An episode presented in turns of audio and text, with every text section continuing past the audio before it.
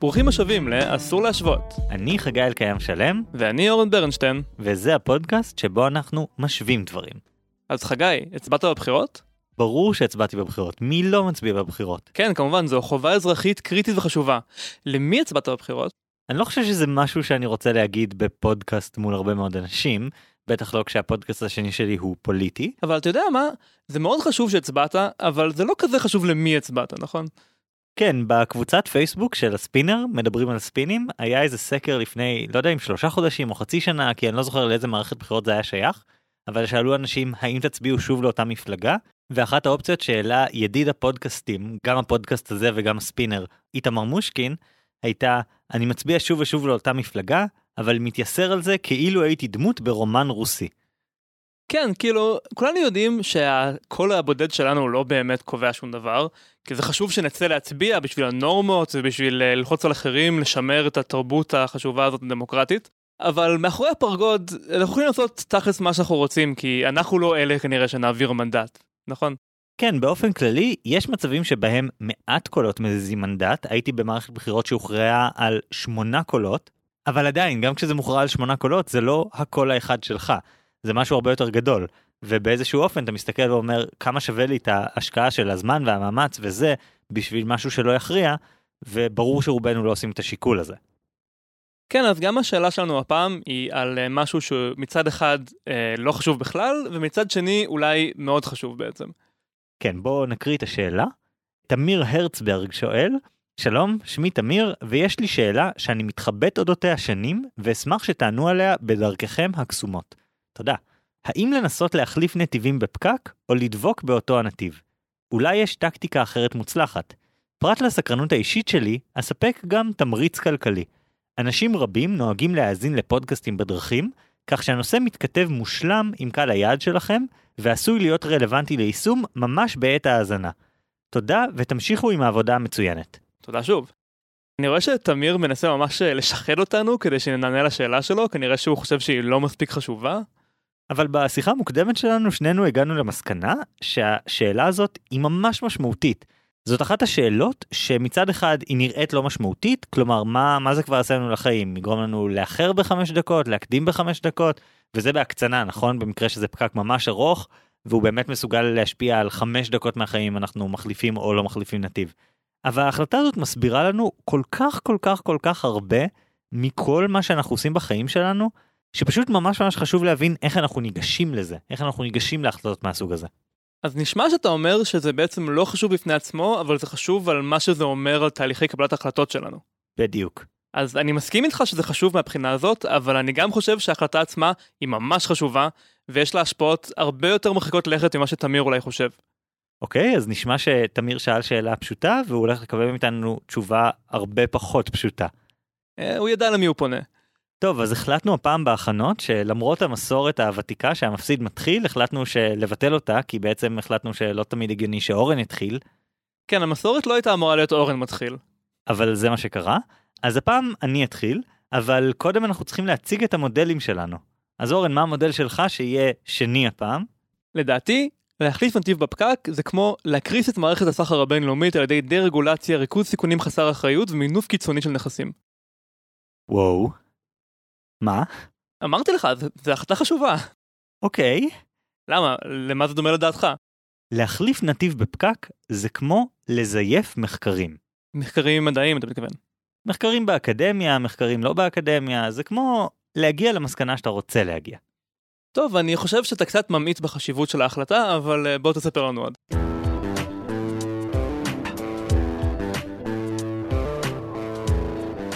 אז תמיר היקר, שאלת אותנו מה הדבר הנכון לעשות. התשובה שלי היא שאין פה תשובה נכונה, ועם קצת מאמץ מצדך, אתה יכול להוכיח שכל החלטה שלך היא ההחלטה הנכונה.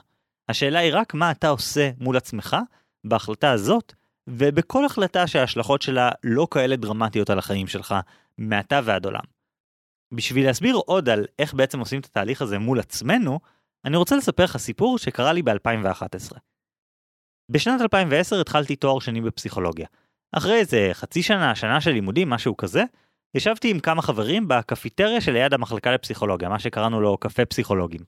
וקשקשנו על כל מיני דברים כרגיל. פתאום יורדת במדרגות לידינו אחת מחברות הסגל במחלקה, ואומרת לנו, שמעתם על דריל בם? עכשיו, ברור ששמענו על דריל בם, בם הוא פסיכולוג חברתי קוגניטיבי מאוד מוערך, הוא הבן אדם שיזם את תיאוריית התפיסה העצמית, שמתארת איך מתפתחות עמדות אצלנו, ובעצם יצא נגד מה שנקרא תיאוריית הדיסוננס הקוגניטיבי. זה נשמע שזה אמור להרשים אותי. איך אמרת? תיאוריית התפיסה העצמית.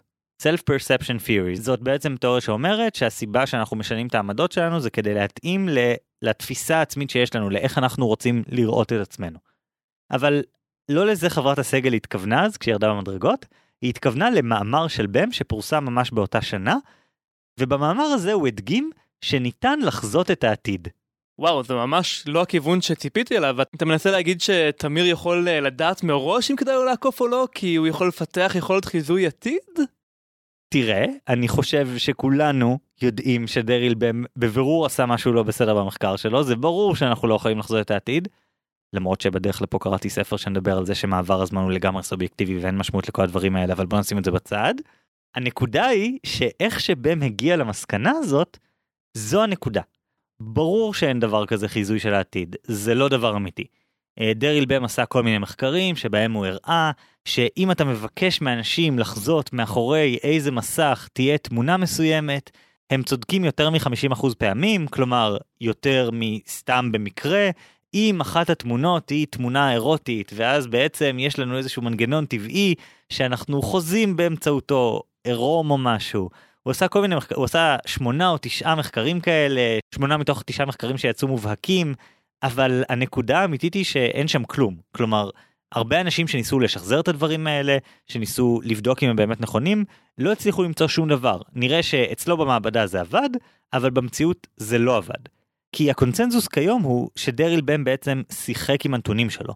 הוא בעצם עשה איזשהו משהו, בכוונה או בטעות, זה לא משנה, כדי לייצר את התוצאות האלה, גם אם אין להן שום קיום במציאות. היום מדברים על זה שהמאמר הזה של דריל בם התחיל את כל הדרמה שמתרחשת בעשור האחרון בפסיכולוגיה חברתית, שבה מדברים על איך בכלל אנחנו מגיעים למסקנות של המחקרים שלנו, כמה אפשר לסמוך עליהן, כמה השיטה של מאמרים, פרסום מאמרים, השיטות הסטטיסטיות, כמה כל הדברים האלה באמת מעידים על המציאות. כי הרי יש את כל הקטע שהרבה מחקרים בפסיכולוגיה לא משתחזרים, אתה מנסה לעשות אותם שוב, והם לא יוצאים. עכשיו, הכותרות על זה בעיתונים קצת מוגזמות, אבל כן יש פה איזושהי תופעה אמיתית. אז רגע, אני חשבתי שאתה מגיע עם הידע שלך מפסיכולוגיה ואתה הולך להציע לתמיר איזה טריק שבו יכול לדעת אם לעבור נתיב או לא. עכשיו אתה אומר להפך, שהפסיכולוגיה בעצמה מבולבלת ולא יודעת מה המציאות ומה לא. לא, לא, לא, הנה, זה בדיוק התגובת יתר שדיברתי עליה. אנשים חושבים שבגלל שהיו כמה מחקרים שלא השתחזרו, אז uh, אנחנו לא יודעים כלום והכל uh, מפוקפק וזה. זה לא נכון, יש גופי ידע בפסיכולוגיה, יש ממצאים שמשחזרים את עצמם. הרבה ממה שאנחנו יודעים, אולי מחקר בודד הוא לא נכון, אבל בסך הכל הדברים תקינים. אבל מה שקרה עם דריל בם, מה שקרה עם מה שנקרא משבר השחזורים בפסיכולוגיה, כל הדברים האלה מצביעים על איזשהו קונספט אחד מרכזי, שהוא הדבר שאני רוצה לדבר עליו. וזה דבר שמכנים אותו דרגות החופש של החוקרים. Researcher Degrees of Freedom. זה בעצם, אתה בתור חוקר, יש לך כל מיני יכולות לעקם את הקווים ולהגיע למצב שיש לך תוצאות מובהקות, תוצאות שאפשר לפרסם, תוצאות שמוכיחות שיש אפקט למה שזה לא יהיה שאתה מחפש, באמצעות כל מיני קיצורי דרך, עיגולי פינות וכל מיני דברים כאלה. אז סתם דוגמה, אה, חוקרים שרוצים להוכיח, למצוא אפקט, כי כאמור, אתה יכול לפרסם רק כשיש לך אפקט, אז הם יכולים להריץ את הניסוי שלהם על 50 איש, ואז לראות האם יוצא שיש אפקט. לא יצא? אוקיי, בוא נוסיף עוד עשרה אנשים. עכשיו בודקים שוב יצא, אם כן, מפסיקים ומפרסמים. אם לא, אוספים עוד עשרה אנשים ועוד עשרה ועוד עשרה ועוד עשרה. עכשיו, לא תמיד זה יעבוד, אבל זה פתאום נותן לך עוד איזשהו בונוס לסיכוי למצוא אפקט שלא באמת קיים שם.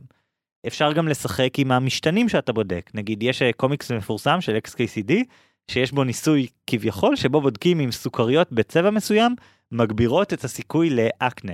אז מה הם עושים? לוקחים 20 צבעים שונים של סוכריות, בודקים בכל אחד האם יש קורלציה בין לאכול את הסוכריות האלה לאקנה, ובמקרה יוצא שאחד מתוך ה-20 האלה יוצא מובהק, כלומר יוצא שיש קשר, אז הם מפרסמים, מצאנו ג'לי בינס ירוקים עושים אקנה או משהו כזה.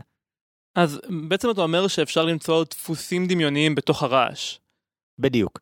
ברגע שיש לך מאגר נתונים מספיק גדול, ברגע שאתה חותך את הנתונים יותר ויותר ספציפי, אה, אתה פתאום מחלק את הנתונים לגברים ונשים ואומר, אה, מצאתי את האפקט הזה רק על גברים, או רק על גברים מעל גיל 60, או רק על גברים מעל גיל 60 שהם גם מעשנים כבדים, או נכנס לדברים יותר ויותר ספציפיים שבהם הסטטיסטיקה או נשברת מצד אחד, או שהאפקט הוא סתם מקרי. אז בעצם אתה מפעיל מלא מלא מאמצים, אתה מפעיל מכבש לחצים, וברור שבסופו של דבר יגידו לך את מה שאתה רוצה לשמוע. אוקיי, זה בינתיים נשמע כאילו אתה מספר לנו על uh, מעללי הפשע באקדמיה. איך זה עוזר לו, תמיר? אז תראה, תמיר, הפרקטיקה הזו במדע היא פרקטיקה בעייתית. הרבה אנשים מדברים עליה, הרבה אנשים כתבו עליה, יש ציטוט מאוד מאוד מפורסם על הנושא של רונלד אייץ' קוס, שאמר, אם אתה מענה את המידע מספיק זמן, הוא יודע בכל דבר בסוף. הפרקטיקה הזאת לא רק שהיא לא תקינה בפני עצמה, ומחקר שהשתמש בפרקטיקה הזו הוא פסול מכל בחינה שהיא, אבל היא גם מייצרת את מה שאמרתי קודם, מעין מגפה מדעית, חוסר אמון נרחב במדע, כי כמה חוקרים עושים את הדבר הבעייתי הזה.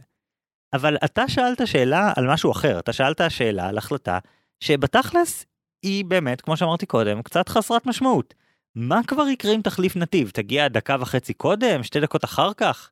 זה מה שעומד על הפרק, אין פה שום דבר משנה חיים ודרמטי. אז אני מציע שבמקרים כאלה, שיש לך החלטה חסרת משמעות, מה שאתה צריך לעשות זה בדיוק מה שהחוקרים האלה עושים. פשוט תענה את הנתונים, תשחק עם הנתונים כמה שצריך, עד שהמציאות תוכיח לך שההחלטה שלך הייתה צודקת. כי מה שמשנה זה לא ההחלטה עצמה, זה שאתה בתוך תוכך פנימה תרגיש טוב עם ההחלטה שקיבלת. איזה נתונים? על מה אתה מדבר? אז בדרך לפה אני הייתי בפקק, והחלטתי ליישם על עצמי את הדבר הזה. אז מה עשיתי? אני החלטתי להישאר בנתיב שלי, אז הסתכלתי ימינה ושמאלה איזה מכוניות יש בנתיבים האחרים, בצד שמאל שלי הייתה מונית קצת שמנה כזאת, בצד ימין הייתה משאית גדולה, ואז אמרתי בוא נחכה, עד שאני אוכיח לעצמי שאני עוקף את המונית, ואז אחרי איזה שלוש דקות עקפתי את המונית. ואז אמרתי זהו, לא מסתכל יותר, לא אכפת לי, לא אכפת לי מה קורה, זה לא חשוב, אני עקפתי את המונית, ההחלטה שלי הייתה מוצדקת. האם יכול להיות ש-30 שניות אחר כך המונית עקפה אותי ועברה אותי בקילומטר והגיעה 6 דקות לפניי? יכול להיות, אבל חיכיתי לנקודה שבה אני מרגיש טוב עם ההחלטה שלי, וזהו, והרמתי ידיים. כן, זה נשמע כאילו השיטה שלך באמת תעבוד רק במקרים שבהם ההבדל בין ההחלטות הוא מאוד מאוד קטן. נכון? כי כל הרעיון פה הוא שיש רעש סטטיסטי שהוא יותר גדול מכל תופעה אמיתית שאולי כן או לא קיימת בנתונים. בדיוק, זה, זה המצב שאני מדבר עליו. עכשיו, בפקק, סבבה, אם יש איזשהו פקק שבו איזשהו רכב עצר, שני רכבים התנגשו, משהו קרה ובאמת אחד הנתיבים מהותית יותר איטי מהנתיבים האחרים, אז יש איזשהו היגיון להחליף נתיב, ובאמת יש תשובה נכונה או לא נכונה למקרה הספציפי הזה. אבל ברוב המקרים זה פשוט עניין סובייקטיבי, מתי עולה בנו השאלה הזאת האם להחליף נתיב? כשאנחנו מרגישים לא בנוח עם זה שאנחנו עומדים בנתיב מסוים ונראה לנו שאחרים מהירים יותר, ואז אנחנו מחליפים ולפעמים זה עובד ולפעמים זה לא ויש מלא רעש ואין החלטה נכונה. ומבחינתי כשאני מסתכל על זה אני אומר מה, ש, מה שטוב לי ברמה האישית זה לקבל החלטה גורפת אני החלטתי שאני לא מחליף נתיבים ולפעמים זה יעזור לי לפעמים זה יזיק לי אבל אני כל הזמן נאמן לדרך הזאת אז הצדקתי לעצמי את הדרך הזאת אז קל לי יותר אז אין לי סימני שאלה לגבי הדרך הזאת. נראה לי שמה שמדאיג את תמיר זה שהוא יבחר נתיב, ואז אחרי שהוא יתחייב לנתיב הזה, פתאום הנתיב השני יתחיל להאיץ, וייסעו שם במאה קמ"ש, והוא לא יוכל להשתלב חזרה, כי הוא עצר, ואז הוא ירגיש כמו טמבל. אבל זה בדיוק העניין של רעש סטטיסטי. נכון שלפעמים אתה תקבל את ההחלטה הלא נכונה, או החלטה ספציפית לא תועיל לך במקרה מסוים, אבל באופן כללי זה רעש. באופן כללי, בממוצע על פני כל החיים שלו, אם הוא פשוט יעשה את אותו הדבר בכל המקרים, סביר להניח שזה לא ישנה. סביר להניח שבממוצע זה לא יעשה כלום למציאות שלו. אני חושב שזה קצת עניין של אופי, מה שאתה אומר כאן. יש אנשים שמעדיפים להסתכל אחורה ולראות את כל המקומות שבהם הם נדפקו, איפה שהם טעו. ואני בטוח שאם תמיר יחליט לא להחליף נתיב אף פעם, יהיו מספיק פעמים שבו זאת תסתבר להיות החלטה לא נכונה עבור אותו מקרה, והוא יוכל להסתכל אחורה ולספור את כל הטעויות האלה ולהרגיש כאילו הוא קיבל החלטה לא נכונה ו- ולהתחרט. העניין הוא שתמיר מכיר את עצמו ואנחנו לא מכירים אותו. אנחנו לא יודעים איזה אופי יש לו. אם תמיר רואה את עצמו בתור בן אדם שמתחרט, בן אדם שלא נוח לו אם להרגיש שהוא עשה טעות, אז שישקלל את זה. אם לא נוח לו אם להרגיש שהוא עשה פעולה והיא הזיקה לו, אז שיחליט תמיד על להישאר באותו נתיב. אם פחות נוח לו אם להרגיש שהייתה לו הזדמנות והוא לא לקח אותה, אז שתמיד יחליף נתיב. אבל שיבחר את ההחלטה שתואמת את הפסיכולוגיה שלו, שהוא יכול להצדיק את עצמו, שהוא ירגיש בנוח איתה, כי ההחלטה עצמה לא חשובה. וכאמור, זה נכון להחלפת נתיב בפקק, וזה נכון לבאיזו מנה אני בוחר במסעדה, וזה נכון לאלף ואחד דברים כאלה שההחלטה עצמה לא באמת חשובה, אבל מה שחשוב זה הרגשות שאנחנו נרגיש מסביב להחלטה הזאת. אז אם אני מבין אותך נכון, אתה מציע שבכל מיני מצבים בחיים צריך לקבל החלטה באיזשהו אופן שרירותי, ואז אחרי זה למצוא כל מיני דרכים להצדיק את זה ולהרגיש חכם. קודם כל המוח שלנו עושה את זה בעצמו, כן? דיברנו על זה כבר כמה פעמים בפרקים קודמים, על הקטע הזה שהמוח שלנו, החלק שאנחנו שומעים את המחשבות שלנו, יותר מכל דבר אחר, זה החלק שבעצם מצדיק את ההחלטות שאנחנו בכל מקרה מקבלים. קראנו לזה מטאפורת דובר הבית הלבן. החלק הזה במוח שלנו שהוא כמו דובר, שלא משנה מה יקרה, הוא יסביר למה צדקנו והוא אף פעם לא יודע בטעות. וכל מה שיש לו זה את התדריך שהוא קיבל. אז אני אומר, תכין לו את התדריך בעצמך. תיתן לדובר שיש לך בתוך הראש את הניירת, את הדפים, שיאפשרו לו להצדיק כל החלטה שקיבלת. אז אם אני יוצא למסעדה ואני לא יודע מה להזמין, אז אני אזמין את המנה שהיא על שם המסעדה, כי זה בטוח המנה שהם הכי גאים בה. למשל, זו דרך אחת. יש עוד הרבה דרכים. אה, לצורך העניין, אחד הדברים שאני מאוד אוהב זה לקחת כל שאלה מורכבת ולנסות לפרק אותה לאיזושהי שאלה נורא פשוטה. אה, לצורך העניין, אם אני מתלבט בין שלוש מפלגות נורא קרובות פוליטית בקלפי, אז אחת הדרכים להחליט למי מהן להצביע, זה להגיד, טוב, למי הצבעתי פעם קודמת, או למי יש יושב ראש יותר חתיך, או למי היו פעילים יותר חמודים בחוץ, או מי עשה את הקמפיין הכי טוב מבחינה מקצועית, שזאת שאלה שאני באופן אישי הרבה פעמים מצביע לפיה. אז בעצם אתה פשוט לוקח איזושהי שאלה פשוטה יותר, שעליה אתה יודע לענות, ולא מנסה לענות לשאלה הגדולה של איזו מפלגה היא טובה לי uh, לחיים, כי הקול האחד שלי לא באמת משפיע. מה שחשוב זה איך אני ארגיש כשאני אצא מהקלפי, כי אם אני מצביע נכון במרכאות למפלגה שהיא באיזשהו מדד uh, מורכב ומסובך היא הכי טובה לי, זה לא עוזר אם התחושה שלי בבטן זה שעשיתי טעות. אתה בטוח שזה הרגל שאנשים uh, באמת רוצים לסגל בחיים שלהם? אני רואה בקלות מאוד איך זה מתחיל מדברים כמו האם לעבור נתיב בפקק, ומפה לשם הם מקבלים בצורה דומה את כל ההחלטות שלהם בחיים, כל ההחלטות מאוד חשובות, כי uh, זה מרגיש טוב באותו רגע ללכת לפי איזשהו כלל ולתת לדובר הבית הלבן שלך את הניירת המאוד משכנעת, והנזק שיגרם יקרה עוד שבוע או חודש. אני פשוט חושב שאם זה מתחיל מדברים קטנים וזה פשוט מין משהו כזה מפתה שיוביל אנשים לדרך לא טובה. מצד אחד אני מבין על מה אתה מדבר, מצד שני כשאני נתתי לאנשים את העצה הזאת לגבי בחירות, כלומר תמצאו שאלה אחת של כן ולא, או, או שאלה נורא נורא פשוטה כמו מי הבן אדם שמדבר על נושא שחשוב לי, או מי הבן אדם שלא יודע הפעילים שלו הכי נחמדים, כל שאלה פשוטה יותר. הסיבה שאני אומר לאנשים תעשו את זה, זה כי אם הם לא יבחרו את השאלה שהם שואלים את עצמם, מישהו אחר יבחר אותה עבורם. אנשים כמוני שמתדרכים את הפעילים שעומדים מחוץ לקלפיות ואומרים להם מה לומר, אז הם יגרמו לבן אדם בקלפי לשאול את עצמו את השאלה שמועילה להם. אם אני מחליט בעצמי על השאלה, אם אני מחליט על מה הדרך שבה אני מצדיק לדובר שלי את ההחלטה שלי, אז לקחתי בעלות על ההחלטה, וזה הרבה יותר משמעותי. זה גם מאפשר אותי לכוון את זה למקום יותר טוב.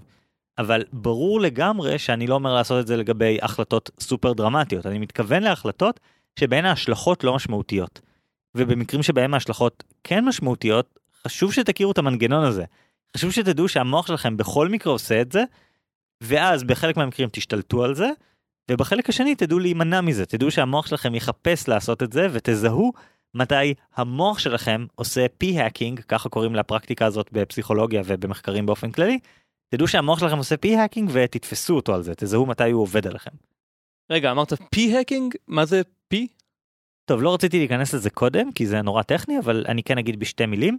p בסטטיסטיקה זה הסיכוי שהתוצאות של איזשהו איסוף נתונים שעשיתי, של איזשהו אפקט, יתקבלו במקרה. והמדע באופן כללי קיבל איזושהי החלטה של ערך שרירותי, שמתחת אליו אנחנו אומרים, טוב, התוצאות האלה אמיתיות.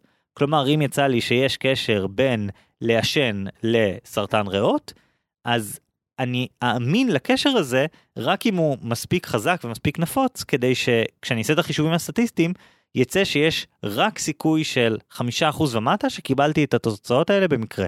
כלומר, שאנחנו נמצאים במצב שבו יש לי את התוצאות האלה למרות שבמציאות אין קשר.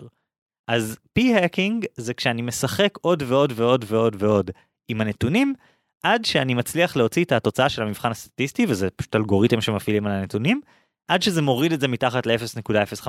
וכל בן אדם שעושה סטטיסטיקה יודע להגיד לכם שמאוד מאוד בקלות אפשר להוסיף משתנים, להוריד משתנים וכן הלאה, עד שאתה מגיע ל-0.049, כאילו 4.9 אחוז, מספיק טוב, מתקדמים מפרסמים. כן, ובעצם לפי מה שאתה אומר, אפשר לפרסם מחקר גם אם יש 5% סיכוי שתתקבל במקרה. אז במקרה הקיצוני אני יכול לעשות 20 מחקרים ואחד מהם יצא טוב. שזו אחת הדרכים לעשות p-hacking, וזאת אחת הסיבות שאנחנו שואלים את עצמנו כל מיני שאלות על פסיכולוגיה ועל מדעים אחרים, זה גם ברפואה, וזה מתפשט לעוד ועוד מדעים, אולי חוץ מפיזיקה פחות או יותר, גם בביולוגיה יש סטטיסטיקה. הדברים האלה מתחילים להסתבך וזה כמו שאמרתי מעין mind virus, איזשהו וירוס תודעתי שמחבל באיך אנחנו מסתכלים על מחקר באופן כללי. כן, אוקיי, בוא נחזור רגע לתמיר. אתה מייעץ לו לא לעבור נתיב בפקק. אני אישית חושב שעדיף לא לעבור נתיב בפקק אף פעם, פשוט כי זה path of least resistance, כאילו זה הכי מעט לעשות דברים שאפשר וזה לא דורש ממך להתאמץ, וזאת הגישה שלי. אני אומר שימצא את הגישה שלו, שמה שיותר נוח לו בממוצע, ואחר כך יספר לעצמו איזה סיפור שהוא צריך, יאסוף איזה נתונים במרכאות שהוא צריך, כדי להצדיק לעצמו בדיעבד ההחלטה הזאת. כי כל דבר אחר הוא התעסקות מיותרת בהחלטה לא מאוד חשובה. אז אני מסכים איתך שתמיר לא צריך לעבור נתיב, אבל אני ממש לא מסכים עם הגישה. כמו שאמרתי, אני לא חושב שאפשר כל כך בקלות להבדיל בין המקרים הקלים שבהם אפשר לעשות לעצמך כל מיני שקרים, לבין המקרים החשובים שבהם צריך לעצור ולחשוב עד הסוף. יותר מזה, הבאת כמה דוגמאות להחלטות שלדעתך הן לא חשובות, אה, לעבור נתיב בפקק, לבחור איזה מנה בוחרים במסעדה, אפילו איזה פתק לשים בקלפי, ואני פשוט לא מסכים של החלטות לא חשובות. אני חושב שהן כולן כן חשובות במובן מסוים, פשוט לא משפיעות ישירות עליך. אז אם אתה ראש קטן ואתה מסתכל רק על ההשלכות המיידיות, אולי זה ייראה לך לא חשוב, אבל זה לא הדרך הנכונה לחיות. אני חושב שהפעם אתה ממש הבאת עצה שהיא לא רק שגויה, אלא מסוכנת, אז אני חושב שכדאי שאני אתן את הצד השני פה. טוב, נראה לי שהגיע הזמן לעבור למודל שלך.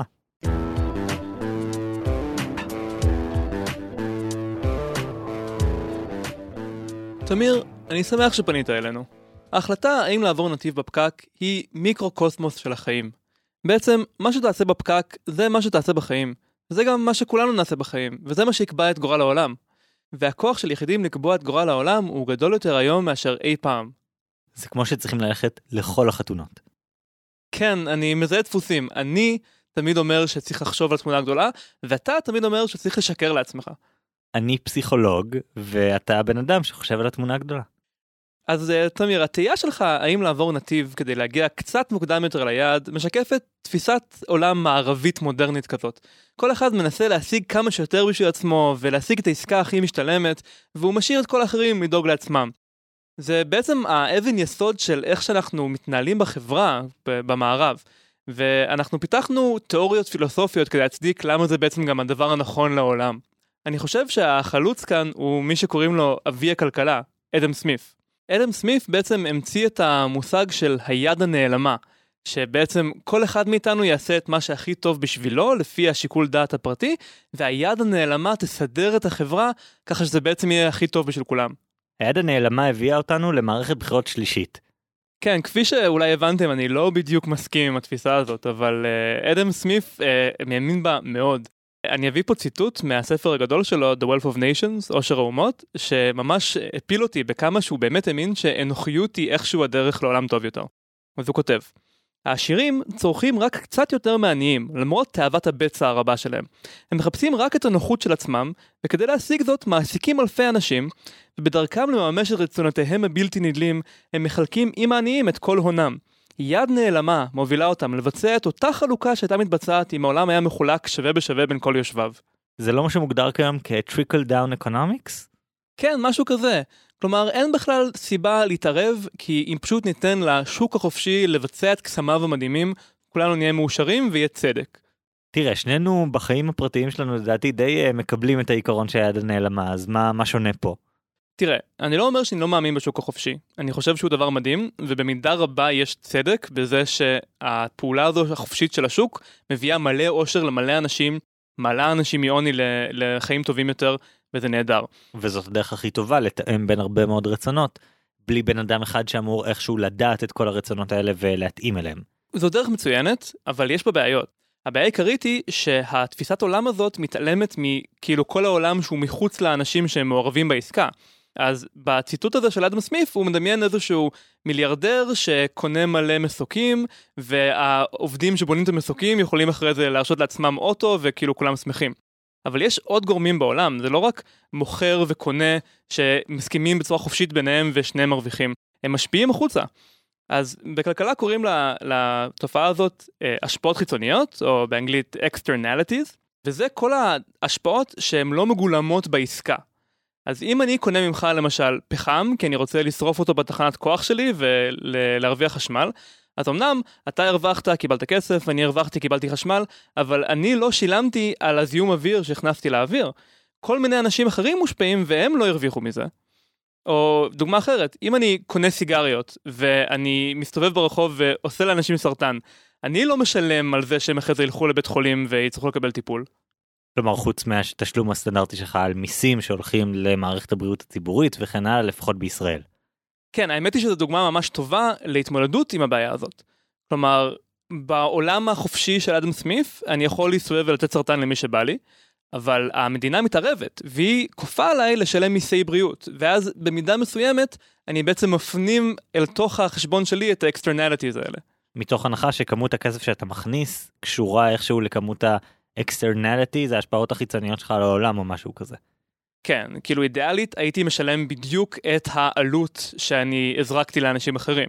אפשר לעשות את זה במידה מסוימת על ידי למשל מס על סיגריות. כמובן שזה אף לא מושלם. בהשלכה רגע למקרה של תמיר, בעולם הזה של אדם סמית, תמיר רוצה את הנתיב שיביא אותו הכי מהר הביתה, וזה טוב לכולם, נכון? הוא מגיע מהר הביתה, הוא מוריד את האוטו שלו מהכביש, כולם יכולים להשתמש בו במקומו, וכאילו כולם מרוויחים. נכון שלעבור נתיב זה לא בדיוק עסקה, אז כאילו אין פה בדיוק את התופעה של externalities, אבל זה בעצם מאוד דומה. גם כאן יש מלא השפעות על העולם שתמיר לא משלם אותם, ואחרים צריכים לסבול. מה נגיד אה, זיהום אוויר סרטן התחממות גלובלית כאילו כל החלטה שלך לעבור נתיב עושה לאנשים סרטן. כאילו כן אבל עוד לפני זה. פשוט עצם זה שאתה עובר נתיב זה עושה מלא בלאגן בפקק. כל מי שמאחוריך עכשיו צריך להתמודד עם זה שהרבלת את הסדר של המכוניות. זה ממש אה, דוגמה קלאסית. אתה מסתכל קדימה דרך השמשה הקדמית ואתה רואה את מה שיעזור לך. ואתה לא מסתכל אחורה על השמשה האחורית ולראות את כל מי שצריך להתמודד עם הבלאגן שיצרת. האמת היא שהרבה פקקים באמת נוצרים בכל המקומות האלה שיש בהם מעברי נתיבים נגיד צמצום של נתיב שגורם לאנשים להצטרך להשתלב אז הוא יוצר פקקים הרבה פעמים כשיש עומס על הכביש בדיוק בגלל שזה גורם למלא אנשים להאט לחשב מסלול מחדש לנסות לחשוב מה הם עושים ואיך הם מתאימים את עצמם העלות היא שאתה מעמיס עומס קוגניטיבי על כל האנשים שמאחוריך. כן הם צריכים uh, לשים לב יותר לפניהם הם צריכים לעצור בפתאומיות uh, אולי אפילו תיצור איזה התנגשות במקרים קיצוניים. אגב, שמעתי שיש מדינות שבהם הדברים האלה הולכים טוב, שפשוט נכנסים אחד אחד מכל נתיב, אבל לדעתי זה פיקציה. יש קטע כזה מ-2010 שג'ון סטיוארט מדבר על זה שאנחנו אולי רבים בפוליטיקה אבל כשיש פקק תנועה אנחנו לא אכפת לנו מה בן אדם מולנו מצביע או מה הוא לא מצביע אכפת לנו שקודם אני אז אתה קודם אתה אז אני אחד אחד ובסוף נעבור את הצומת הזאת וכזה באיזה צומת אתה חי אני לא ראיתי את זה אף פעם משהו כל כך מסודר. אולי כשלכולם יהיה רכב אוטונומי אז נוכל לראות את זה גם כאן. אבל כשנתת כותרת לחלק הזה דיברת על משבר פיננסי שבו אתה מחצין עלויות, תסביר. כן, אז כשדיברתי על המודל שלי אני חשבתי על המשבר הפיננסי הגדול של 2008. עכשיו אין לנו זמן להיכנס לכל הפרטים, זה נושא עצום וממש מרתק ואולי יצא לנו לדבר עליו שוב מתישהו, אבל בקיצור ממש ממש נמרץ. המשבר הפיננסי העולמי של 2008 היה המשבר הכלכלי הכי גדול מאז השפל הגדול של 1929, והוא התחיל בתור משבר של ניהול סיכונים. מה זה אומר? כל מיני סוחרים ממולחים בוול סטריט החליטו שהם יכולים להרוויח יותר אם הם ייתנו הלוואות לאנשים שפחות ופחות מסוגלים להחזיר את ההלוואות. אני זוכר שבזמנו סיפרת לי שקוראים לזה ninja loans, אה, הלוואות נינג'ה, כי no income, no jobs, no asset, כאילו אין לך הכנסה, אין לך עבודה, אין לך נכסים, קח כסף, סומכים עליך. כן, עכשיו, למה זה אטרקטיבי? כי הריביות להלוואות האלה הן הרבה יותר גבוהות, כי הסיכוי שאתה באמת תוכל להחזיר הרבה יותר נמוך. אבל מה עושים עם כל הסיכון הזה? הסוחרים המולכים האלה מוול סטריט עבדו בשביל חברות ענק שלא רצו להסתכן בזה 40% מהכסף שלהם ילך לאנשים שלא מסוגלים להחזיר הלוואה. אז הפתרון היה לקחת את הסיכון, לארוז אותו בכל מיני אריזות כאלה מסובכות, לחלק אותו לחלקים קטנים, ובעצם לתת אותו לבערך כל הגורמים הפיננסיים בעולם. והסוחרים בעצם הצליחו לשקר לעצמם ולכולם שאם נארוז את זה מספיק בצורה יפה וניקח מלא הלוואות שונות ונערבל אותם אז איכשהו הסיכוי שכולם לא יחזירו את ההלוואות שלהם באותו זמן הוא נמוך והסיכון הוא מתפזר עד שהוא נעלם. אבל מה שבעצם קרה זה שהוא התפזר ולא נעלם הוא התפזר וגרם לכולם לא לשים לב אליו כי הוא מפוזר ולא ממוקד. כן, זה בעצם ממש דומה למקרה קודם של הפחם והזיהום אוויר. אם מפעל אחד עושה את זה, מפזר פחם באוויר, אז זה מתפזר והאטמוספירה סופגת את זה. אבל הבעיה היא שכולם שמים לב שאפשר ככה להרוויח כסף, אז כולם מתחילים לעשות את זה. אף אחד לא אחראי על רמת הסיכון הגלובלית של העולם. כולם פשוט אומרים, טוב, אני אזריק עוד קצת סיכון פה, עוד קצת סיכון כאן, אני ארוויח עוד מיליון דולר, עוד מיליארד דולר, ובסוף פשוט כל המגדל קלפים קרס. אז אתה אומר שכל אחד מאיתנו מחליף נתיב כי הוא מסתכל על מה שקורה לו עכשיו, אבל בסוף נוצר פקק עצום. כן, אני אומר שזה מתחיל מזה שתמיר עובר נתיב כי הוא מזהה איזו הזדמנות קטנטנה, וזה נגמר בזה, קודם כל שהכבישים ממש פקוקים, וגם שבאופן כללי אנחנו מתנהגים בחוסר אחריות. מה שנכון על הקטן, נכון על הגדול. אם אנחנו מפתחים ככה הרגלים, זה שישתקף בכל דבר בחיים שלנו. אבל אתה מאשים פה את תמיר הקטן למשהו שהוא אחריות של אנשים אחרים. כלומר, מי אחראי על הכביש? כלומר, במקרה הכלכלי, זה אומנם נכון שכל אחד מאיתנו יש לו השלכות חיצוניות כאלה, אבל מי שאחראי זה החברות הענקיות. כלומר, לאמזון יש הרבה יותר אחריות ממני, ואם נטפל באמזון וב externalities של אמזון, אז אנחנו נפתור את רוב הבעיה. למה אנחנו מתעסקים באחריות של בן אדם אחד ספציפי? אני מבין שאתה מזכיר את אמזון בגלל המוניטין שלהם שהם דופקים את העובדים, נכון? לא רק דופקים את העובדים, מדברים על זה שהם דופקים את העובדים והם מעמיסים על uh, חברות השילוח הבינלאומיות ועל קווי הסחר ושבגלל שיש את אמזון דואר רגיל לא מגיע ליעד שלו וכל מיני דברים כאלה שהם אשמים בזה. אוקיי, okay, אז זה נחמד לחשוב שהאשמים זה לא אנחנו, אלא חברות ענק שחיים בזה עולם מרומם ושאנחנו לא נוגעים אליהם, אבל בואו לא נשלה את עצמנו. הסיבה שאמזון היא חברת ענק זה כי אנחנו מביאים להם כסף כל יום. בסוף האחריות היא עלינו. אה, גם במקרים שבהם זה לא ממש הכיס שלנו, לנו יש את היכולת להצביע על הפוליטיקאים שירסנו אותם. כן, אבל זה לא פעולה אינדיבידואלית של כל אחד מאיתנו, וזה לא שאתה תמיד יודע מה ההשלכות של המעשים שלך. כלומר, ניקח את הדוגמה של מה שאתה אומר על פוליטיקאים, אז נניח שאני מצביע לפוליטיקאי שאומר, כן, אני ארסן את אמזון, אבל במהלך הריסון הזה הוא גורם הרבה יותר נזק במקום אחר. אין לנו איזה תפיסה מלאה של מה ההשלכות של כל המעשים שלנו. אנחנו לא באמת יודעים מה הנזק, מה זה, או בדוגמה של הפקק. אם אתה לא עובר נתיב, ואז, לא יודע, נתקע מאחוריך אמבולנס כי לא עברת נתיב, כי לא שחררת, אז מה זה אומר? אז מה ה-externalities? אתה לא באמת יודע מה הם. האמת שאתה ממש נכון. כלומר, כל דבר שאני עושה בתור בן אדם יחסית עשיר בעולם המערבי, יש לו מלא השלכות ולא תמיד קל לדעת מה כולם. כשאני הולך לחנות וקונה שמפו, אז השמפו הזה נוסע על בעלי חיים אולי, השמפו הזה יוצר במדינת עולם שלישי והם זיהמו את הנהרות או שהם לא שילמו מספיק לעובדים, ואין לזה סוף. זה בלתי אפשרי לדעת את כל ההשלכות של המעשים שלי, אני מסכים איתך. אבל בוא לא ניתן למושלם להיות האויב של הטוב כאן. יש דברים שברור שהם כן נגישים לכולנו. תמיר יודע, כשהוא עובר נתיב בפקק, בדיוק למה הוא גורם. יכול להיות שבמקרה הוא גורם לעוד דברים, כמו האמבולנס הזה שנתקע. אבל זה איזשהו סיכוי נמוך יותר. אז בוא נתמקד בהשפעות הגדולות שלנו על העולם, שאי אפשר להתכחש עליהן, וניתן לדברים קטנים להסתדר לבד, כי באיזשהו שלב חייבים לחתוך, אני מסכים. אני מבין אותך, אבל יש פה גם איזה עניין שזה קצת פריבילגי, כלומר, אתה יכול להרשות לעצמך את העוד שלוש דקות בפקק, כי לא יקרה כלום אם תאחר, אף אחד לא יתפוס אותך, אף אחד לא יכעס עליך. ובאופן כללי, בהרבה מהדברים האלה, יש אנשים שיש להם את היכולת לא להחצין את העלויות האלה, יש אנשים שיכולים להרשות לעצמם, יש להם כסף, אז הם יכולים להרשות לעצמם להיות טבעונים ולא לפגוע בכדור הארץ, אבל זה נורא עולם מערבי כזה. לא לכולם יש את הלוקסוס לעשות את זה. זה נכון, לא לכולם יש את הלוקסוס, יש אנשים שחיים על 2 דולר ביום באפריקה, אבל תמיר, אתה שלחת לנו את ההודעה הזאת בעברית, בפייסבוק, ואתה מדבר על רכב שהוא כנראה בבעלותך, שבו אתה מגיע לעבודה במדינה מערבית, יש לך לוקסוס. אנחנו לפעמים לא מבינים עד כמה אנחנו עשירים בקנה מידה עולמי. אז מה אתה אומר כאילו, be the change you want to see, תהיה אתה עצמך השינוי שאתה רוצה לראות בעולם? אני לא אומר שאתה לבד תשנה את העולם. זה לא שאם אתה תתנהג נכון, אז בצורה קסומה כל העולם ישתפר. זה לא עניין של השפעה פרקטית, אני מדבר על ציווי מוסרי. אם אתה יודע שאתה יכול לעשות נזק, אז יש לך חובה מוסרית לנסות למזער את הנזק הזה. אז מבחינת אם לעבור נתיב, אז תיסע באופניים, תשתמש בתחבורה ציבורית, אבל אם כבר אתה ברכב בפקק, אז אל תעבור נתיב. אולי אתה תתעכב קצת, אבל אתה תשפר את העולם. ציווי מוסרי זה טיעון שדי קשה להתווכח איתו.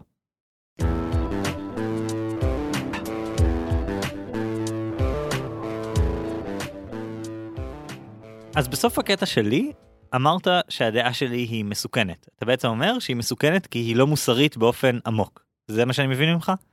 בדיוק, היא עצם הגישה שיש דברים בחיים שהם לא חשובים, היא בעייתית, וספציפית כאן אנחנו אומרים שכל מה שלא משפיע עלינו הוא לא חשוב.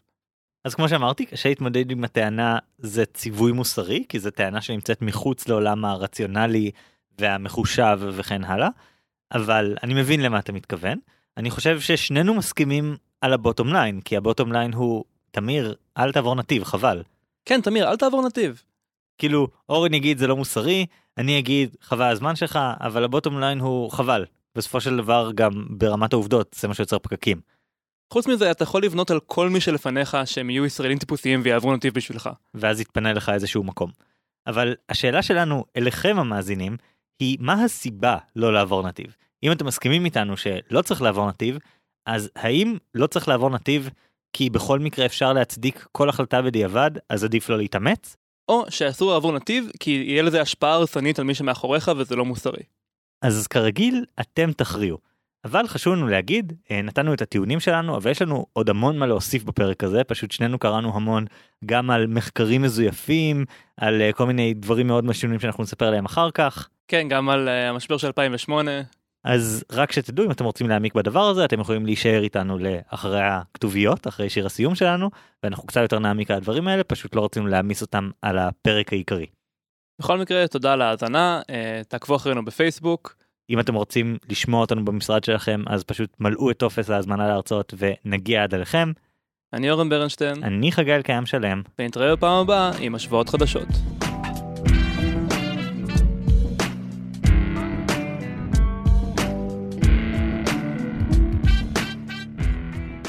רק שתדע שאני עדיין מחזיק אצבעות שיום אחד תנצח אותי שוב בסקר.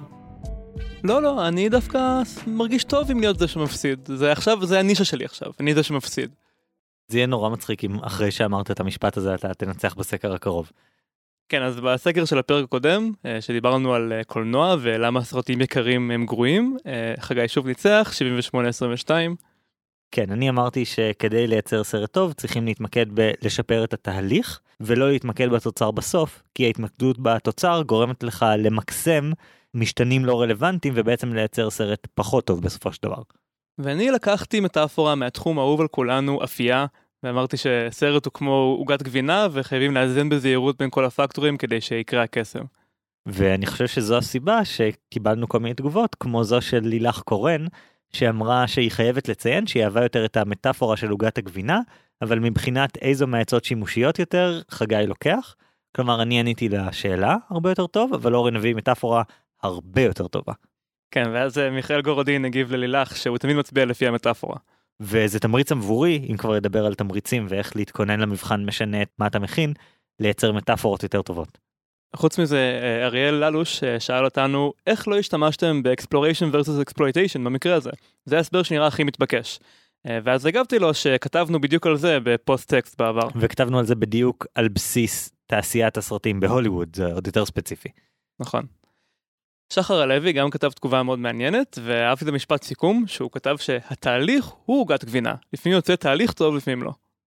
אז אני חושב שפה אפשר לנסות עד שיוצא לך תהליך טוב, ואז לשמור עליו. זה בעצם מה שקרה בפיקסאר. פיקסאר עבדו על התהליך ונוצר תהליך שהוא מושלם. כלומר, לפחות לאיזה 10-15 שנה, כל הסרטים שלהם יצאו טובים, וקשה לפקפק בזה, קשה להתווכח עם תהליך שמוכיח את עצמו שוב ושוב ושוב. אבל אני מסכים עם שחר שבמובן מסוים כל uh, זיכיון, כל franchise הוא גם סוג של מיוחד ושונה וצריך לאזן דברים uh, כדי ליצור תהליך שנכון עבור ה franchise. כן, וזאת עבודה מאתגרת, ונכון שקל לנו לדבר כשאנחנו פה בחדר הקלטות בישראל ואין עלינו השלכות של uh, מאות מיליוני דולרים, אבל אני לפחות חושב שיש פה איזושהי תשובה כן נכונה שאפשר ללמוד מאולפנים שמצליחים לעשות את זה שוב ושוב.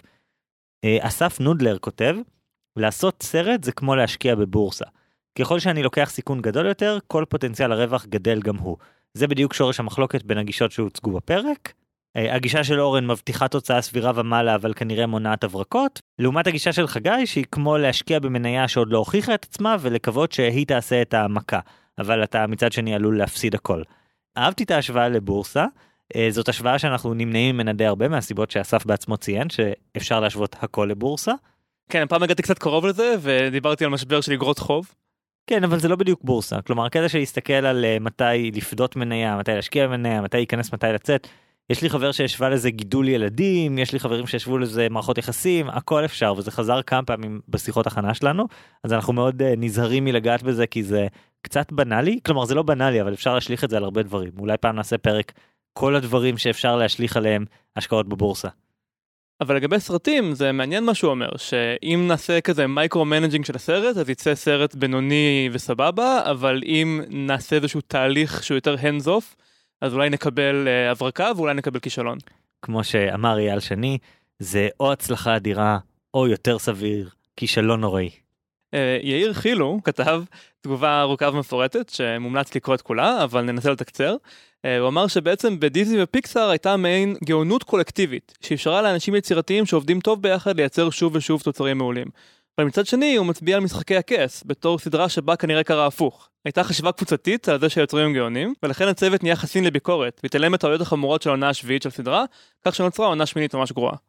אני חושב שזה משהו שממש חשבתי לעצמי, האם הדרך שבה נוצרה העונה השמינית, זה שהם היו בבונקר שנה וחצי, לא שמעו שום דבר שאמרו על העונה השביעית והמשיכו בכל זאת כי זו הדרך היחידה להסביר את התופעה המזעזעת שנקראת העונה השמינית של משחקי הכס. אני שמעתי הרבה תיאוריות לגבי מה קרה בעונה השמינית של משחקי הכס. תיאוריה פופולרית שאני שמעתי זה שהם מיהרו ללכת לעבוד על הסרטי סטאר וורס שהבטיחו להם ולכן הם לא השקיעו. והם בסוף נבעטו גם מסרטי סטאר וורס. שזה צדק פואטי ואפשר להבין למה זה התיאוריה שאנשים אוהבים. אתה אומר צדק פואטי אני אומר שבסטאר וורס פשוט צריכים לפטר את הבמאים. זה מה שהם עושים כל הזמן. טוב, נמשיך לספרים שקראנו, או יותר נכון מאמרים. אני רואה שקראת פעם מלא מאמרים על p-hacking. כן, קראתי הרבה מאמרים על הנושא הזה, כתבות בעיתונים אה, יותר פופולריים, פחות פופולריים, כל מיני כאלה. אני חושב שבעצם הדבר הזה של דריק בם, המאמר הוא משנת 2011, היה איזשהו התחלה לכל התהליך הזה של משבר השחזורים, של לדבר על אם הכלים הסטטיסטיים שלנו והתהליך שלנו מסוגל לייצר מאמרים כאלה שמוכיחים שאפשר לחזות את העתיד, אז מה זה אומר? כאילו מה זה אומר על כל שאר המדע זה נורא מסוכן וזה נורא מפחיד. טוב כל השיטה דיברנו על זה שאם p צריך להיות קטן מ-5% זה אומר ש-5% מכל המאמרים בעצם מתארים משהו שהוא שקר.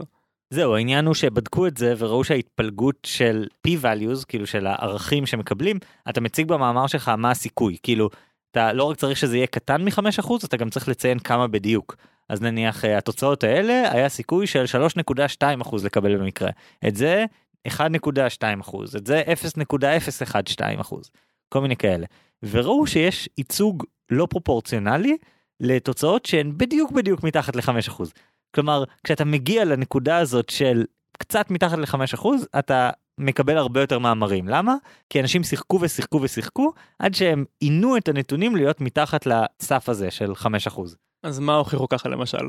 אז עשו מלא דברים כאלה, אחד המאמרים שיצאו זה מאמר שמנסה להדגים את השיטות שבהן עושים את זה, וזה מאמר של סימונס, נלסון וסיימונסון, גם מ-2011, יש סיכוי שהם עבדו על זה תוך כדי שהמאמר של דריל בם היה בתהליכים. אה, והם הצליחו להראות שאם אתה יודע לעשות מניפולציה לנתונים אתה יכול להוכיח מה שאתה רוצה. אחד הדברים שהם הוכיחו זה שאנשים שהם הביאו למעבדה והשמיעו להם את השיר When I'm 64 של הביטלס היו צעירים בממוצע בשנה וחצי מאנשים שהקשיבו לשיר אחר של הביטלס. כלומר, עצם זה שהשמיעו להם את השיר, עשה אותם צעירים בשנה וחצי. שינה להם את תאריך הלידה אתה מתכוון? כן, שאלו אותם מה תאריך הלידה אחרי שהם שמעו את השיר, ופשוט מה שהם עשו זה הם הביאו עוד ועוד ועוד אנשים למעבדה עד שיצא אפקט מובהק. אני מנחש שהם אמרו לא אכפת לנו לאיזה צד יצא האפקט המובהק, כלומר שנה וחצי יותר מבוגרים, שנה וחצי יותר צעירים, זה לא משנה. ובעצם הם הדגימו פה שני אפקטים שונים של לעבוד על הנתונים. אחד, אתה ממשיך לאסוף נתונים עד שיוצא משהו מובהק, והשני, אתה לא מתחייב לאף השערה, וכל דבר שיוצא אתה מקבל. כן, בעצם אם, אם אין לך מסגרת תאורטית, אז כל רצף רנדומלי של מספרים אפשר להמציא לו מסגרת תאורטית בדיעבד. בדיוק, באחד הקורסים הסטטיסטיים שעשיתי במהלך הדוקטורט, אה, המרצה סיפר לנו על פעם שהוא והשותף שלו למחקר אה, ראו תוצאות מדהימות מדהימות מדהימות למחקר שלהם והלכו לארוחת צהריים.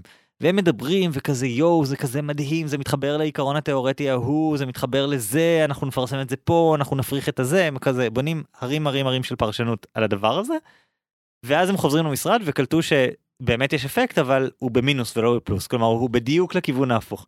והוא לימד אותנו את הדבר הזה הוא סיפר לנו את הסיפור הזה כי זה העניין של תיאוריה אם אין לך תיאוריה אתה תמצא משהו זה לא בעיה אתה תמצא איזשהו משהו מובהק אתה חייב שיהיה לך משהו מהותי שאתה רוצה להוכיח. אני זוכר שקראתי בספר הקלאסי של תומאס קון, המבנה של מהפכות מדעיות, שעבור כל תצפית אפשר למצוא את הפרדיגמה שתיתן לזה איזה פרשנות שתבחר.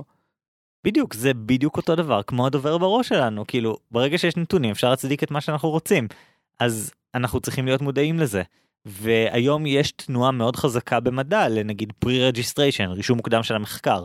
אתה אומר מראש מה אתה הולך לבדוק, איזה ניתוחים סטטיסטיים אתה הולך לעשות, ואז בעצם אם יוצא שצדקת אז יש לך הוכחה לזה שרשמת את זה כלומר שלא סתם עשית פישינג סתם חיפשת איזשהו משהו שיצא אלא שבאמת חשבת את זה ובאמת יצאת לבדוק את זה. אה, יש עוד דברים נורא מעניינים לקרוא בהקשר הזה. קודם כל יש אה, מאמר משנת 2009 שמצא פעילות מוחית אצל סלמון מת.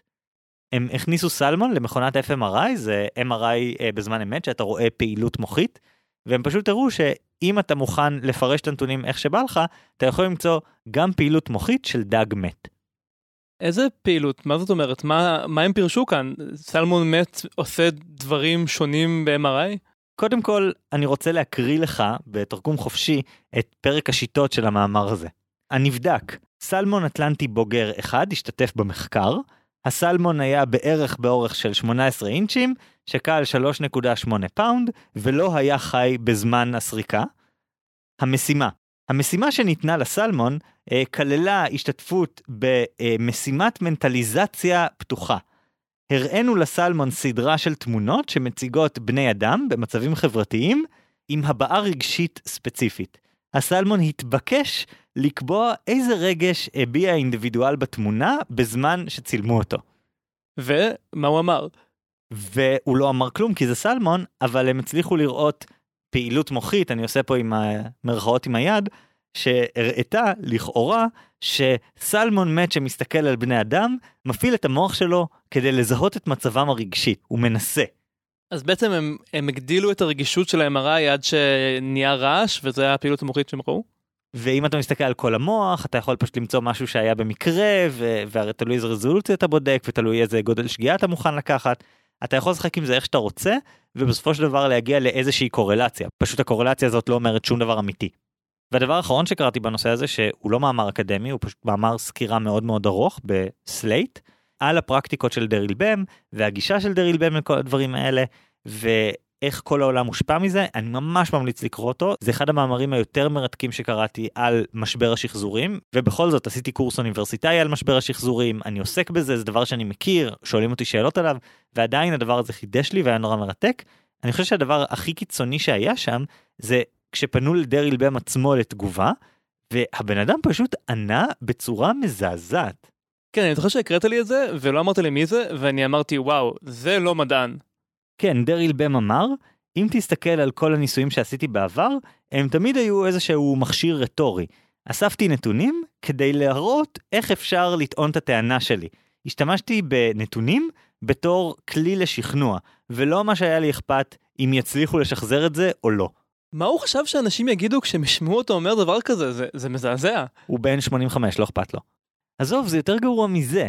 גם דיברו איתו על משבר השחזורים, על הסיטואציה הזאת שאנשים מנסים לשחזר ניסוי ולא מצליחים, ויש איזו תופעה שמצאו שאנשים שרוצים לשחזר אה, מחקרים מצליחים לשחזר, אנשים שבטוחים שהם יצליחו מצליחים, ואנשים שבטוחים שהם ייכשלו נכשלים. אז דריל בם אמר שזה מוכיח את הנקודה שלו. כי אנשים רואים אל תוך העתיד האם הם יצליחו או לא, ולפי זה הם מצליחים או לא כי הם באמת ראו את העתיד. זה מדהים שהוא עדיין מאמין בזה. כן, לגמרי. והדבר האחרון שאני רוצה להתייחס אליו זה מאמר שהתפרסם ב-2018 אה, של תום נוח, שהייתה מתרגלת שלי בתואר הראשון, אה, יחד עם יעקב שול שהייתי בשלושה קורסים שלו, ורות מאיו שהיא חברה בוועדת הדוקטורט שלי, כזה שלישיית אה, כוכבים, שהתייחסו למשבר השחזורים הזה, הם עשו, ניסו לשחזר את אחד המחקרים, והראו שמה שהשתנה, שהסיבה שלא הצלחנו לשחזר את אחד האפקטים, היא שלא עשינו את הניסוי נכון. אה, הם שחזרו ניסוי מאוד מפורסם משנות ה-70 בא לי לומר, אולי 80-90, כאילו ניסוי יחסית ותיק, שהראה שאנשים שמחזיקים עיפרון בפה אה, בצורה שמדמה את האופן שבו הפה שלהם מונח בזמן חיוך, מרגישים רגשות חיוביים יותר מאנשים שהעיפרון שמחזיקים בפה מניח את הפה שלהם בצורה של פרצוף עצוב, זה להניח אותו לרוחב או להניח אותו לאורך או משהו כזה. כן, אני שמעתי על זה, זה תוצאה מפורסמת. כן, ואז אה, הפריחו אותה, כלומר לא הצליחו לשחזר אותה באיזשהו מחקר, אה, ואז הם הראו במחקר שכשאתה מצלם אנשים, האפקט הזה נעלם, ובניסוי המקורי לא צילמו אנשים, ובשחזור כן צילמו את האנשים כדי לראות שהם באמת עושים את זה, ואז הם הפרידו אנשים לשתי קבוצות, שבאחת הם צילמו אותם, בשנייה הם לא צילמו אותם, ואז הם ראו שזה הגורם המבדל. וזה בעצם גורם לנו להבין שהסיפור זה לא שאי אפשר לשחזר, אפשר לשחזר, זה דבר אפשרי, לא כל הדברים צריכים לפקפק בהם. אבל לפעמים אנחנו צריכים להיות צנועים ולהגיד שהאפקטים האלה הם לא 100% הם תלויים בתנאים נורא נורא ספציפיים, ואנחנו צריכים להיות צנועים גם בטיעון טענות לגבי אפקטים, אבל גם בטיעון טענות לגבי חוסר אפקטים, כלומר לגבי היעדר אפקטים או חוסר היכולת לשחזר. כן, אבל זה עדיין משאיר אותנו במקום קצת מטריד לגבי מדע. כלומר, גם אם אנחנו מקבלים את זה שחוסר שחזור לא אומר כלום, כי נסיבות שונות, זה משאיר אותנו עם זה שהמאמר המקורי לא הצביע על איזשהו אפקט גדול שרלוונטי לכולם, הוא הצביע על זה שאנשים בגיל מסוים, במקום מסוים, תחת תנאי תאורה מסוימים, יש להם איזושהי תופעה, והשאלה אם עדיין אפשרי להסיק מזה משהו יותר רחב על, על הפסיכולוגיה האנושית, שזו הייתה המטרה. כן, אבל זה העניין במחקר מדעי. מחקר מדעי טוב הוא הרבה הרבה הרבה אפקטים קטנטנים, שכשהם מצטברים אתה לומד משהו על המין האנושי. התיאוריות המאוד דרמטיות של קנמן וטברסקי, שהיום משפיעות על מדיניות במדינות מסוימות, משתמשים בהם כדי להגדיל את מספר האנשים שהם משלמים מיסים, שתורמים איברים, כל מיני דברים כאלה. דברים שאנחנו יודעים שעובדים בכל עולם הנאג'ים, ההשפעות הקטנות שגורמות לשינוי התנהגותי אצל ציבורים גדולים. כל הדברים האלה הם תוצר של הרבה מחקרים קטנים. אז כן, כל ממצא קטן ספציפי שאתה מוצא, אל תבנה עליו, אל, אל תאמין לו. אבל תאמין לגוף מחקרי מלא. ככה המדע מתקדם, וכל אחד עושה עבודת נמלים קטנטנה, ורק ביחד אנחנו יוצרים איזשהו משהו גדול. בהנחה שאנחנו לא משקרים. בהנחה שאנחנו לא משקרים. אוקיי, אז זה מה שאני קראתי. מה אתה קראת? טוב, אז התפתיתי להגיד שקראתי את אה, עושר האומות של אדם סמיף, אבל אה, מה שקראתי זה את ערך הוויקיפדיה של אדם סמיף, והיה שם ציטוט נחמד. מה שבאמת קראתי היו אה, שני ספרים מומלצים בחום על המשבר של 2008, אחד קצת יותר פופולרי והשני קצת יותר מעמיק. אז הספר הפופולרי יותר נקרא The Big Short, גם עשו ממנו סרט עם קריסטיאן בייל שהרבה אנשים ראו. לסופר קוראים מייקל לואיס, הוא עיתונאי, והוא בעצם אה, ראיין את אה, כל האנשים שהיו בלב של המשבר של 2008 וראו את התהליך הזה של הסוחרים שלקחו על עצמם עוד ועוד סיכונים וסוג של הלבינו אותם על ידי לארוז אותם בכל מיני מוצרים פיננסיים הזויים עם שמות מוזרים ובעצם הפיצו אותם לכל המערכת הפיננסית. זה ממש מקומם לראות את האנשים הכי חכמים בעולם שסיימו יייל והרווארד מקבלים מיליוני דולרים כדי למצוא את הפריירים ששולטים בפנסיות של אנשים ולמכור להם את השקר המאוד מלוטש הזה. אתה ממש התעצבנת תוך כדי שקראת את זה, שלחת לי ובקבוצת קריאה שלנו בוואטסאפ אה, כל מיני הודעות כאלה של הספר הזה מקומם אותי, מעצבן אותי, אני לא מבין איך זה אפשרי, אני צריך להירגע מזה, זה כאילו ממש קיצוני. כן, אני עדיין חושב שזה בלתי נתפס שאף אחד לא הלך לכלא.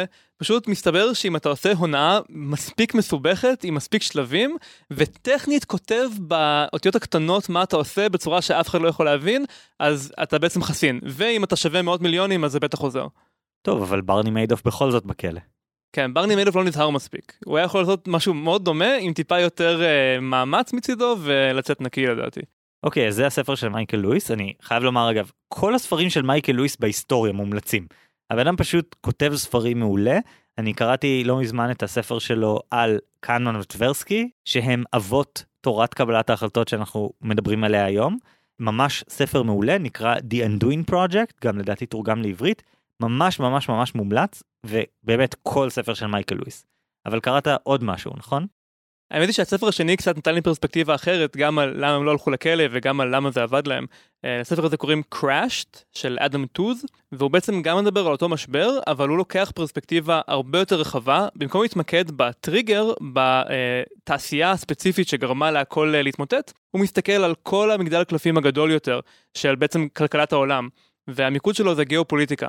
כלומר, מה בפוליטיקה של ארה"ב ובפוליטיקה הכלל אירופאית גרם לכך שהם לא עצרו את המשבר וגרם להתמודדות שונה שלהם אחרי שהמשבר התחיל. ומה זה? אז כאן בדיוק נכנס העניין של הכעס שלי.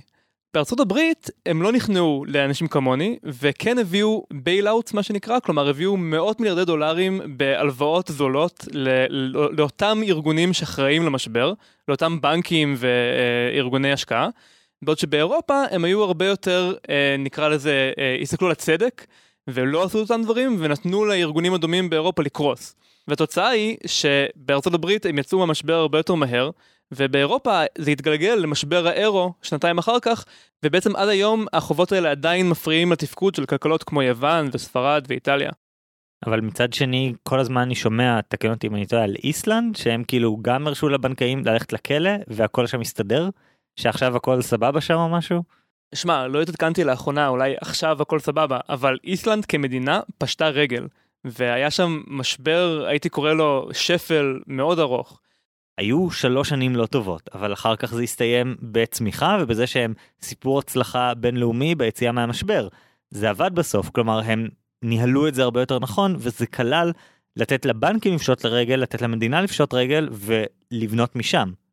כן, אין, אין פה תשובה קלה. כלומר, האמריקאים אמנם הצליחו למנוע את השפל הכלכלי הגדול אצלם, אבל הם לא שלחו אף אחד לכלא, והם לא באמת שינו את השיטה. כאילו, אותם ארגונים עדיין שם, אותם בנקים גדולים, והם כנראה עושים טעויות דומות גם היום, כי הם לא באמת נענשו. מצד שני, האירופאים היו הרבה יותר אה, מענישים, ובאיסלנד אפילו שלחו את הבנקאים לכלא, והם שילמו את המחיר. עכשיו, האם זה מחיר ששווה את זה? זו תשובה שכל אחד צריך לענות לעצמו. אבל זה בדיוק מה שאתה אמרת, על חוב מוסרי. הבעיה הגדולה בדברים האלה זה מה שנקרא ה-moral hazard, כלומר הסיטואציה שאתה מאפשר לדבר כזה לקרות, שאתה מייצר את האינסנטיב לעשות דברים לא סבבה, גם אם זה מציל את הכלכלה, וזה יכול לייצר את הדבר הזה שוב, כלומר בארצות הברית, היום מדברים על זה שיש עוד מכשירים כאלה בשוק ששוב נעשים פופולריים, ובעצם אנחנו שוב הולכים לכיוון בעיה כזאת, כי לא אמרנו לאנשים זה מהותית לא בסדר. שוב, מישהו אחר ישלם את המחיר ולא הבנקאים עצמם. כן לגמרי זה מזכיר לי את המשפט מחץ מהמיני סדרת צ'רנוביל מומלץ בחום. בסוף יש משפט שמנסים להבין מי היה השם באסון הנורא בצ'רנוביל ואחד המדענים אומר Every lie we tell incurs a debt to the truth. Sooner or later the debt is paid. כל שקר שאנחנו אומרים יוצר לנו חוב כלפי האמת ובשלב כלשהו אנחנו צריכים לשלם את החוב. כן, אז uh, בארצות הברית uh, אולי הצליחו להימנע מתשלום החוב ב-2008, וזה אומר שהשקר עדיין שם ותופח. כן, אז נשאיר את זה שם, נמליץ לכולכם לראות את צ'רנוביל, את הסרט The Big Short, לקרוא את הספרים האלה, באמת שנראה לי שזה אחד הנושאים היותר מרתקים שיצאנו לעסוק בהם, כלומר המטאפורות, העולמות תוכן הנוספים שנכנסנו אליהם, לי לפחות, גם בתור מי שהכיר את הנושא הזה של p-hacking ורמאות במחקרים, זה היה לי מאוד דרמטי. להבין עד כמה עמוק ממשיכה המחילה הזאת? כן, ואני, כמה שקראתי יותר, אני הבנתי כמה זה קשה ליצור מערכת תמריצים שתגרום לנו להתנהג בסדר, ובעצם משם זה אומר שלנו יש אחריות אישית מוסרית, ואנחנו לא יכולים סתם ללכת לפי מה שנחמד לנו באותו רגע. כן, אז עד כאן להיום, תודה רבה על ההאזנה. אני אורן ברנשטיין. אני חגי אלקיים שלם. ביי.